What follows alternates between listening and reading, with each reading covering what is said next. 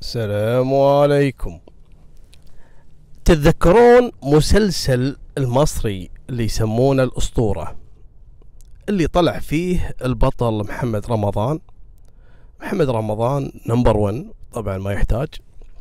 محمد رمضان في المسلسل هذا كان له يعني أحد الحلقات لما يمسك واحد ينقال له مرسي. مرسي هذا إيش سوى؟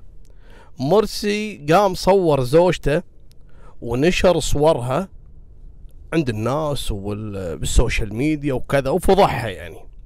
فجاله منه محمد رمضان امسكه وطقه طق سنه بساعة ضربه يعني ولبسه قميص النوم اللي كانت زوجته لابسته بالصور اللي نشرهم اللي نشرهم مرسي هذا. وخذاه افتر فيه بالحارة وكذي يعني مالكم بالطويلة. نفس الحدث بالضبط تكرر لكن ما هو مسلسل؟ على أرض الواقع. كانت حادثة غريبة جدا حصلت بالفيوم قبل ثلاث سنوات. هذا في واحد ينقال له عماد. عماد من أحد أكبر العائلات التجارية الموجودة بالفيوم. ابوه تاجر معروف وهو الولد معروف كذا يعني يداوم كذلك في وزارة البيئة وراتبه يعني عالي وأعتقد منصب يعني. المهم هذا الرجل يوم الأيام اكتشفوا أن ناشر صور زوجته بأوضاع مخلة فيديوهات وكذا مصورهم معاها وناشرهم. انقلبت الدنيا بالفيوم وخصوصا في منطقة اللي هي المنطقة اللي عايشة فيها أهل البنت هذه. الناس لما استغربت من الفيديوهات شلون طالعوا؟ هذه البنت معروفة يعني كذلك من عائلة معروفة في الفيوم. زعلوا أهل القرية هذه. لما استفسروا ولا هالبنت هذه زعلانة وقاعدة في بيت أهلها.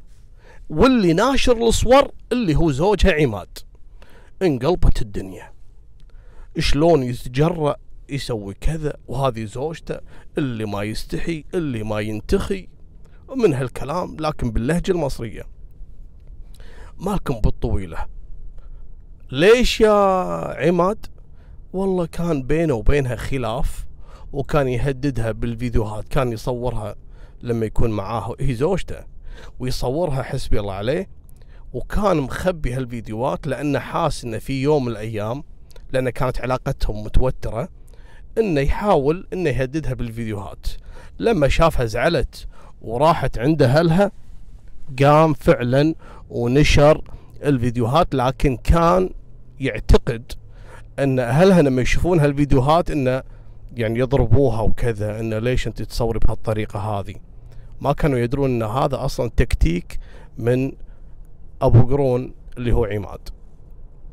أهل القرية فارت عندهم وعصبوا وقالوا هذا عماد راح نهزئه قاموا طبقوا عليه الحلقة اللي طلعت في مسلسل الأسطورة لما محمد رمضان يمسك الرجال.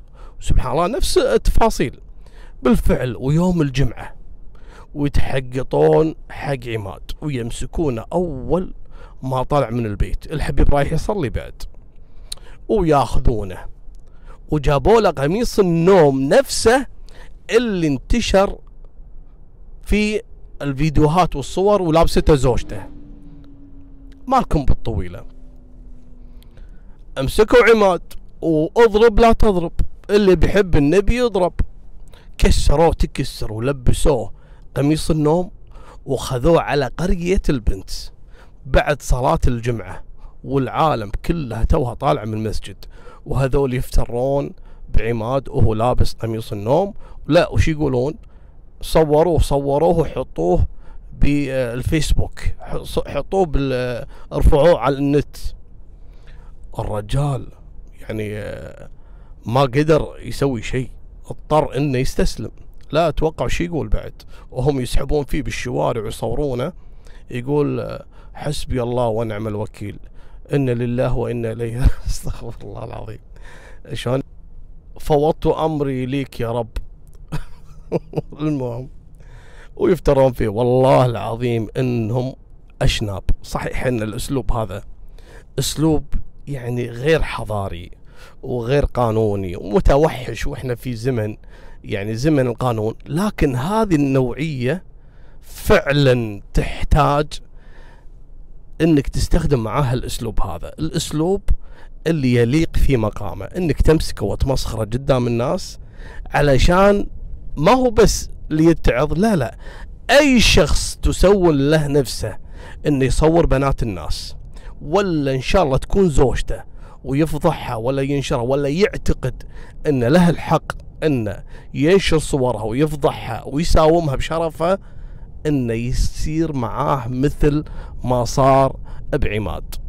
مالكم بالطويله انقلبت الدنيا والناس فعلا قامت تصور وتفضحه والناس تضحك قاعدين يمسخرونه يعني. وصل البلاغ لرجال الأمن وفعلا توجهوا إلى المكان الحدث لكن ما قدروا يقطعون يعني تصوير المسلسل يعني خلوه الناس على راحتهم لأن كانوا أهل القرية كلهم شايطين وزعلانين ويبون حقهم. فانتظروا رجال الأمن لين خلصوا وبالهدوء أخذوا عماد بشلحته آه عفوا بالقميص النوم اللي لابسه وودوه لمركز الشرطة وتم ضبط شخصين هم اللي قدروا يعرفونهم واللي طلعوا بالفيديو. وأنا الفيديو هذا راح أحطه لكم على الإنستغرام. هذه رسالة لأي شخص. دير بالك لا يطلع لك واحد مثل أهل هالبنت ويصيدونك ويصورونك ملابس البنت اللي أنت تفضحها.